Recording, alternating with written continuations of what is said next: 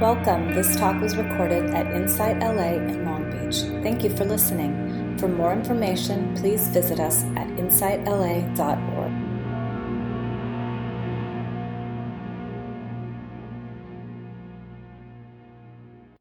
So, welcome once again to Insight LA's Insight LA Long Beach Sunday Sit. This is a um, celebratory day for us.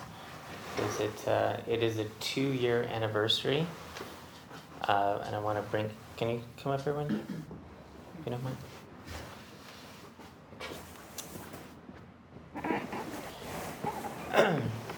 so this is our two-year anniversary of uh, coming here to Sacred Roots. So we've been having a Sunday sit here. Yeah. Yeah, every Sunday, two two years. So quite amazing. And yeah, so thank you for uh, to all of you who make this happen and to make this a community, which is the most important piece. And thank you to Wendy uh, for coming on board too. As as many of you know, uh, Wendy and I share the the responsibilities, and you know, it's a lot of work and and a lot of love and awesomeness.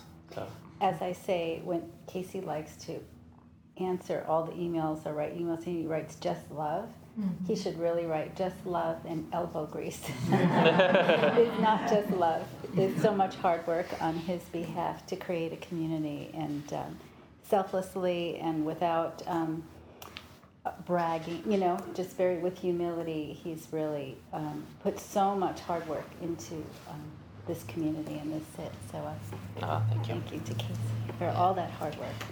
Thank you. Thank you. Yeah, so today we're going to talk about women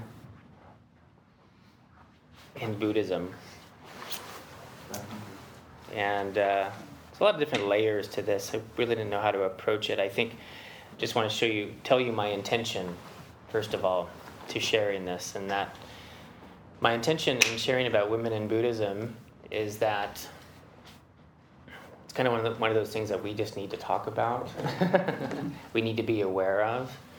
Uh, and I think this goes for maybe a lot of different religions, and Buddhism is no exception, that there is a discrepancy in the celebra- celebration and, um, and equality of, of women in, in Buddhism. And we're at a time now where women, women teachers, uh, women nuns, uh, it, it is a, it is so fruitful right now for all of us, and that we should really take advantage of it because historically this hasn't been the case. And so I want to just talk a little bit about the history of it and and bringing that awareness to the table, how we could really take advantage and make sure it doesn't happen again. Take advantage of the time that we live in. It's quite amazing. For me personally, very close to my heart, most of my closest teachers are all women. I definitely have uh, teachers that I consider like my you know, guru or whatever uh, that, that are male. But most of the download of knowledge came from Tibetan Buddhist nuns. When I lived at the centers, I lived at centers for just about six years, and and in those centers we had five directors, all of them women, that ran the centers, and most of the, the teachers were Western Tibetan Buddhist nuns and we'd have these amazing lamas come in, these male lamas come in and do these great teachings too. They'd come and go, but the resident teachers were women, and they would teach all year long. They were just there teaching the whole time. And the beautiful part of it, they were teaching in a language that I understood, not going through a translator. Most of the Tibetans would go through a translator for one they lived, they spoke my language, lived my culture, very relatable. and they had an amazing practice. Now, back historically, this wouldn't be the case where they were fully ordained, they were given all the secret teachings. Venerable Tenzin Chogi, which we hope to get here next year. When I first met her, she just came out of six years of silent retreat. Phenomenal. Amazing. Venerable Ninjay did 12 years of retreat. Amazing. Venerable Robina would come, and actually, she's came a couple times here to Orange County. One of the earliest ordained monastics in America. She was one of the first ever ordained monastics um, in the Tibetan lineage. So incredible knowledge. And historically, these individuals would not even be allowed to be or fully ordained. They wouldn't be allowed uh, entrance to all of the classical teachings. Uh, they wouldn't obviously be allowed you know, to teach, all, all these things. So we'll talk a little bit about what happened there.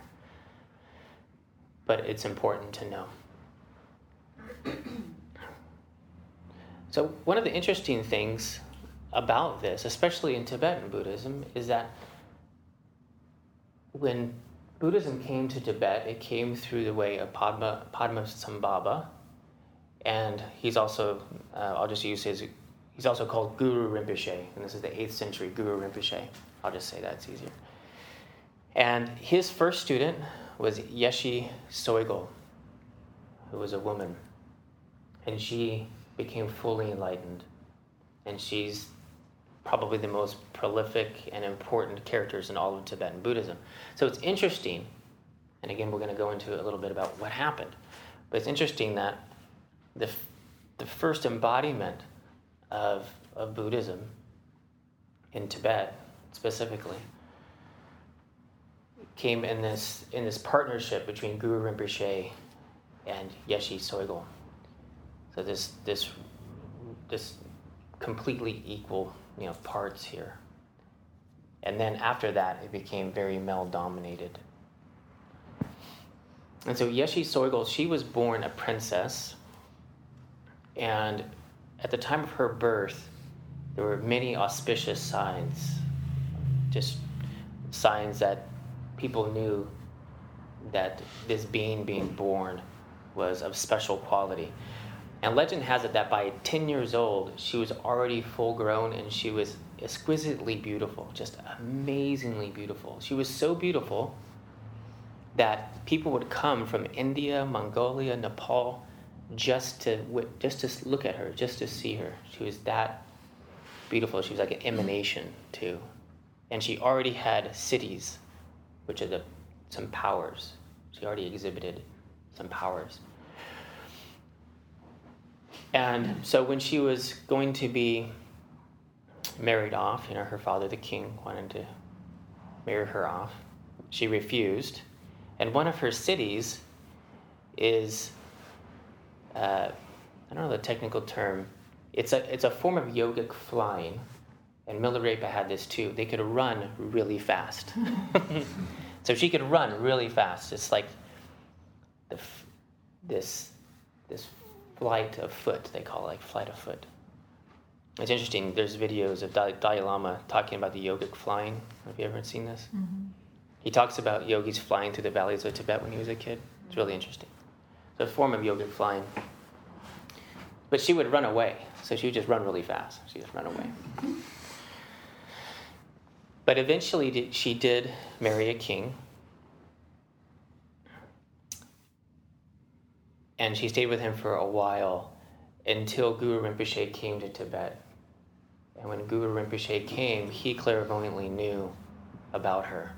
And so he asked the king if she can come live with him and become his student. And the king agreed, thankfully. And so Guru Rinpoche just took her and they went to do secret practices, and he downloaded everything to her. And one of the siddhis she had was perfect memory. So she had perfect memory. And so she transcribed all of the teachings And they knew together, her and Rinpoche knew that these teachings had to be unraveled throughout time. So, not all the teachings could be disseminated during that historical time. This is 8th century, right? They needed to rule it out. So, what they did is they created this. Um, well, it's called the treasure revealer lineage. And so they had 108 Mahasiddhas, these great enlightened beings that chose to actually reveal the teachings throughout time. And Yeshe Tsogyal would transcribe the teachings and literally put them into stone or different caves. And, and there's also some teachings that she put into the ethers into the akasha into the into space right? And these would be revealed throughout time. I know it sounds really mystical like oh mm-hmm. really dude? But it actually is still going on today. So those beings, those 108 beings at that time, all agreed to incarnate, if you believe in such things, throughout time and actually be present historically. And this is still happening. So I've met actual treasure revealers that are revealing treasures in our lifetime. So what happens usually is they're meditating and they will get a vision and they will call upon the Sangha and say, We have a new teaching coming our way, and it's over here, and it'll be a ceremony. They'll come and they'll go into a cave, a rock, and they will pull out a teaching, and a lot of times it's written in what they call Dakini script. So she wrote it in a certain language, but it's from Yeshe Tsogyal. I know it sounds fantastical, but it's true and they will actually receive a teaching for our time. And a lot of practice that we actually practice in Tibetan Buddhism have been revealed in such a way. And it's all because of Yeshe Tsogyal. And now sometimes she does come in a pure vision and she will disseminate it that way. So that's a different type of revealing. It's quite interesting.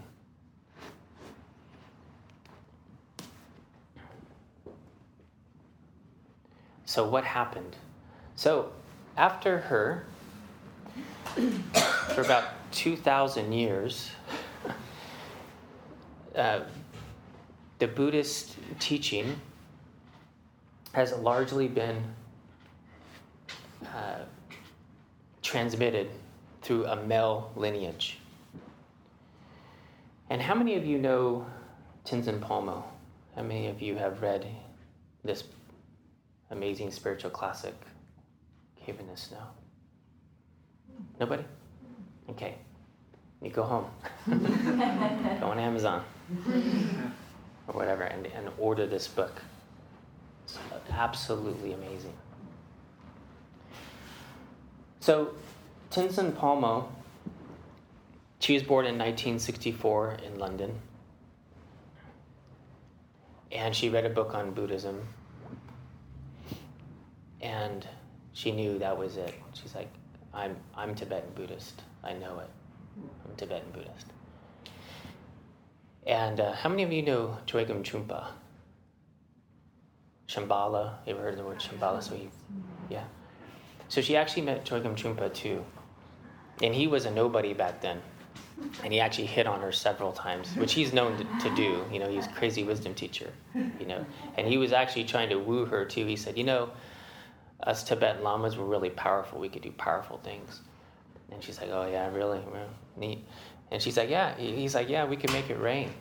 We can make it wherever we want. We can make it rain. And she said that one day he did. She went to her house. I think it was her house. I think it's in this book. I think. And he, it was raining just above her house. He's like, oh, look at what I could do. but she never fell for it, right? But she met Chogyam Trungpa who became an amazing Lama here in the United States. Really incredible. And at 20 years old, she moved to India to become a nun. And before that, she had ran into the Dalai Lama before she became ordained. And he said, Hello, Ani.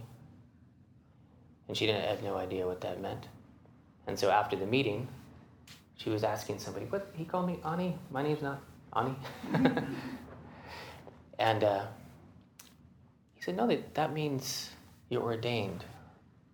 That's what we call the nuns, like Ani laws. The Dalai Lama already knew that she would become ordained.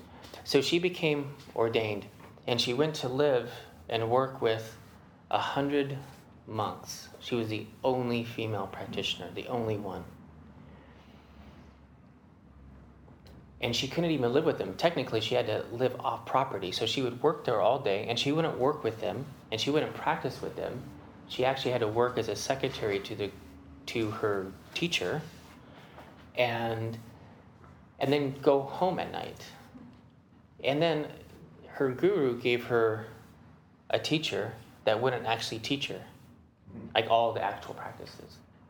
So there she was, just getting more and more angry. And she knew that if she was male, then she would get all the teachings, right? And so this, you know, dates back to the Buddha's time. In, Buddha's time, one of the first ordained nuns in Buddha's time was his aunt, who actually uh, acted as his um, stepmother. And his aunt was ordained. The Buddha, um, when asked, he actually declined at first, but then ordained her, and she had like 500 followers, right? All, all nuns. And at that time, she, he said that she would be ordained as long as she uh, would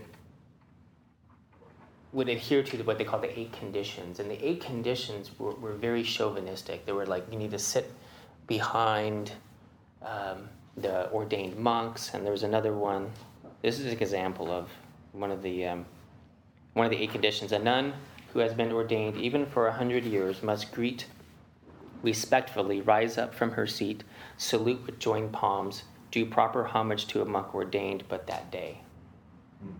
Awesome, right? Yes. Yeah. So most of the scholars believe Buddha didn't say that, but like many of the texts, they were used by males who in power to sway uh, to to basically do what they want to do, which is run the show. It's just very unfortunate. So, Tenzin Palmo being in this, having such a zeal for the Dharma, she wants the teachings so bad, she's willing to do absolutely anything for them. And she's getting stumped every single part of the way. She moves to India, she gets ordained, but she's not getting the teachings. So I'm going to read you a, a little bit about what she's going through here and her frustration.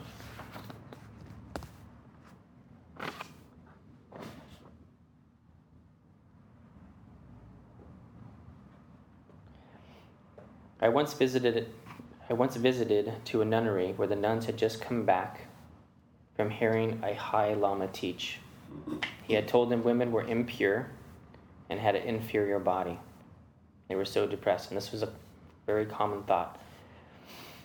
Their self image was so low. How could you build a genuine spiritual practice when you're being told from all sides that you're worthless? At one point, I asked a very high Lama if he thought women could realize Buddhahood, and he replied that they could go all the way to the last second and then would have to, sounds so funny to say, and they would have to change to a male body. You can imagine that. And I said, What is it about a penis that is so essential for becoming enlightened? right? What is it about the male body that is so incredible? She asked, forthright as ever. And then I asked if there is any advantage in having a female form. He said he would go away and think about it. then, yeah, right. The next day he came back and said, I've been thinking about it, The answer is no. There's no advantages whatsoever. I thought, this is Tenzin Palmo, I thought one advantage is we don't have a male ego.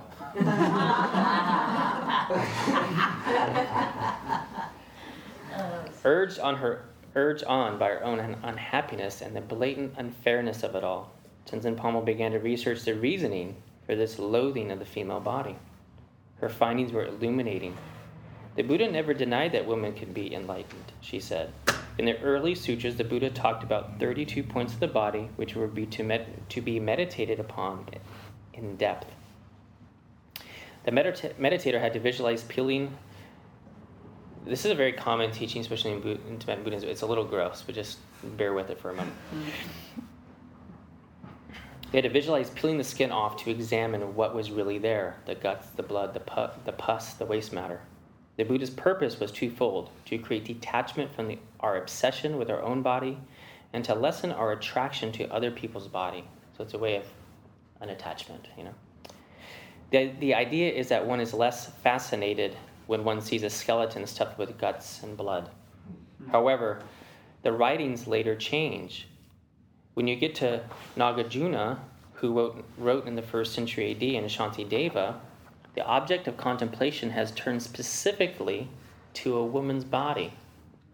The meditator now has to see the woman's body as impure. The Buddha, truly enlightened, saw things as they really were. Others, however, used the Buddha's insights to serve their own purpose. Mm-hmm. So, rather than looking at our identification and obsession with the physical, the Buddha's teachings were used as a means of arousing disgust towards women. If you have a, mon- a monastic setup, it is useful to view women as the enemy, she a- added pointedly. The idea that women were dangerous, mm-hmm. wiling men away from sanctity and salvation by their seductiveness and rampant sexuality. It was as old as the fable of Eve herself. Tenzin Palmo was having none of it. Really? It's not the woman who is creating this problem, it's the man's mental defilements. If the man didn't have desire and passion, nothing the woman could do would cause him any problem at all. She said, Once a Lama accused me of being seductive and causing him difficulty. I was aghast. I'm not doing anything. It's your own mind. I protested. He laughed and admitted it was true. This reminds me of a Beavis and Butthead uh, episode where Beavis and Butthead take this girl to court for sexual harassment. And uh, so she goes on, you know, she goes to testify. And as soon as she gets up there, they go, Look at, she's doing it again. Look at her presence was causing them, it was like sexual harassment, right?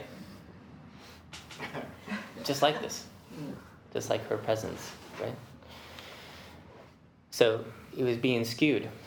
And there was, there was this meeting of this Lama, this really amazing Lama woman.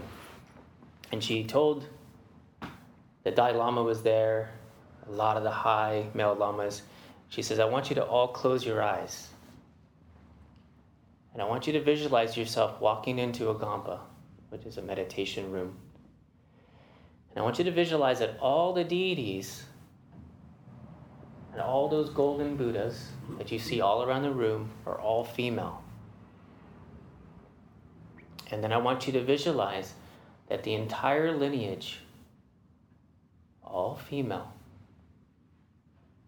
that I want you to visualize yourself being told to sit behind all the women, all the nuns. And you go sit behind all the nuns because your body is impure. Right? To the Dalai Lama, everybody. Mm-hmm. Right? And now open up your eyes. And they open up their eyes with a whole new view on what is happening. right? Now I brought the lineage tree. This is this is the lineage tree of Tenzin Palmo. Her and I share the same lineage, both Tibetan Kagyu lineage. It's four schools of Buddhism, Tibetan Buddhism. One's a Kagyu lineage. She's a Kagyu uh, nun. This is the lineage tree. All dudes. it's all men, right? We have the dakinis here. The dakinis, like the Yeshe Tsogyal here, disseminating all the knowledge.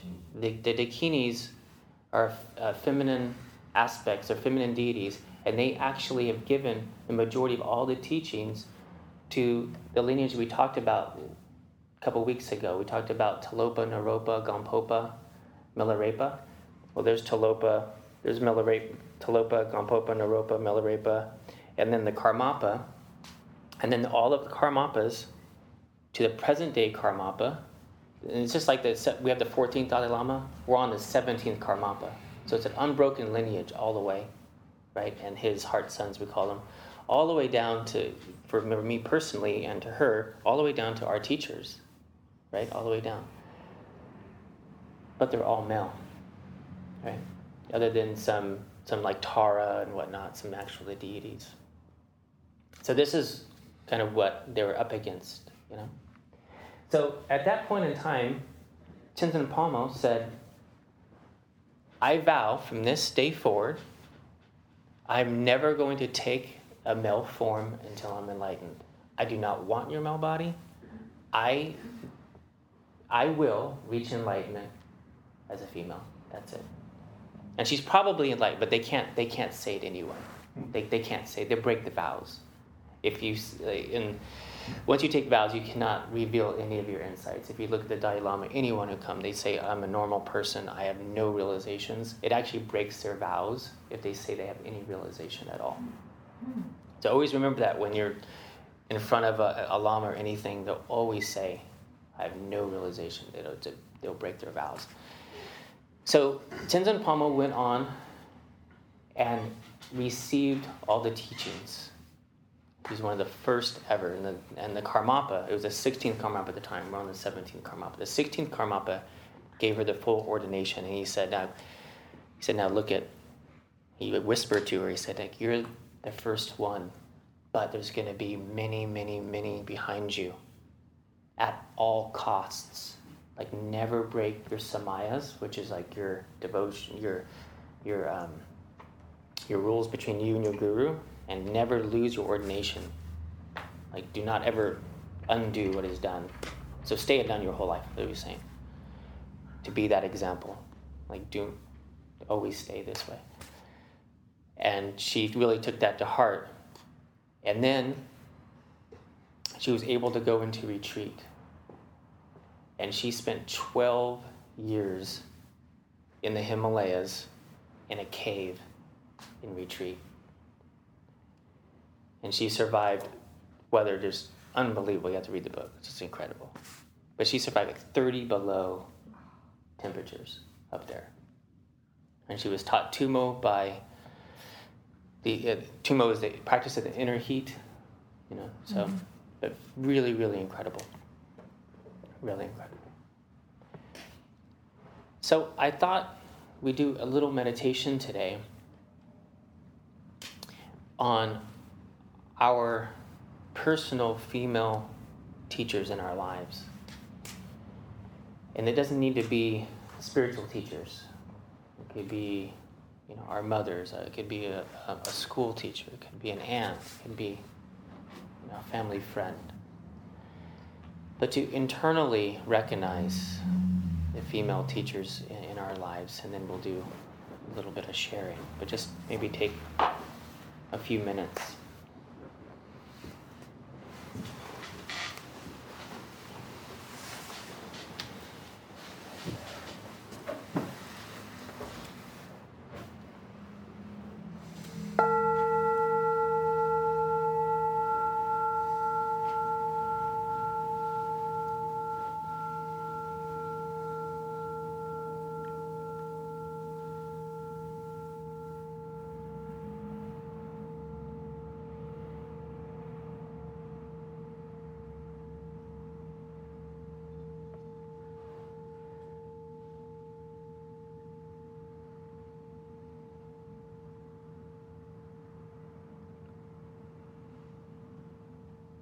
Just coming into your heart.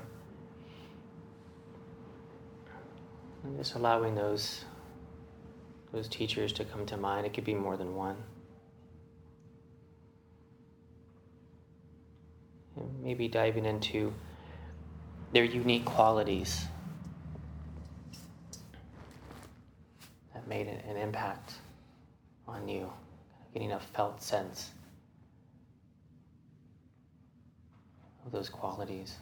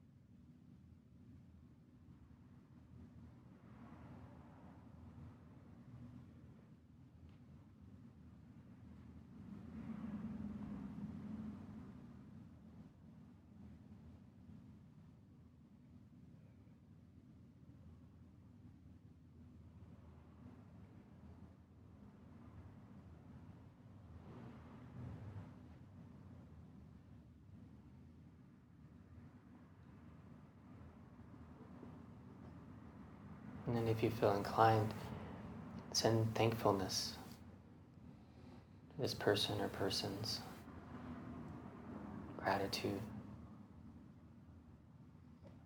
love and wisdom.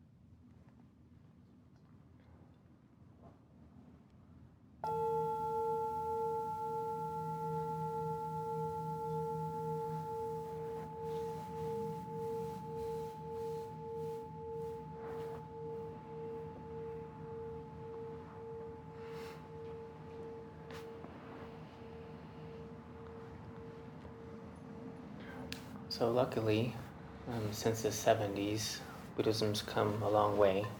There's more work to do, but the Dalai Lama has been quoted as saying, "The future of Buddhism lies on the back of the Western woman." Mm-hmm. And if you if you look at the demographic of who is uh, studying, who's becoming ordained, who's teaching. I call it the 80 20. I've been you know, meditating, maybe many of you, for like 25 years, and, and wherever I go, it's, it's always 80 20 women around spiritual openness, meditating, right? We're really lucky today. I look around the room, we have actually, it's fairly balanced. Many times I come in this room and it's like Rick and Tenzin, like, you know, like a couple, couple guys holding it down, you know? But um, living at the centers, 80 20. People I worked with, almost all all women. I'm not complaining, I'm just saying 80 20. Like, you know, so we look at like our, our teachers, I mean, look at why we're here Insight LA. Trudy Goodman, Christiane Wolf, Yeah. Beth, Beth Sternlieb, you know. Celeste, who's Celeste. Like a, pretty much a senior teacher at 30 something years old, you know. So this is who's teaching, this is who's interested, you know, and and the important part is now we need to take advantage of that. Now we need to to listen to these teachers, to the Sharon Salzbergs, to uh, the Tara Brachs and the Trudy Goodmans, all, all these amazing teachers, listen to them, you know, read their books. I mean, this is an amazing time. We, we can't think like, oh, this is, oh yeah, there's amazing female teachers. I mean, yeah, there's, this is, this is, so we have to take full advantage of it. Like for me, I think about getting the teachings of my teachers out, you know, building websites or getting them to come and visit and talk to you and all these things. Like, what can we do to actually take full advantage, have their voice be heard, whether in person, uh, in books, really, really take advantage of it.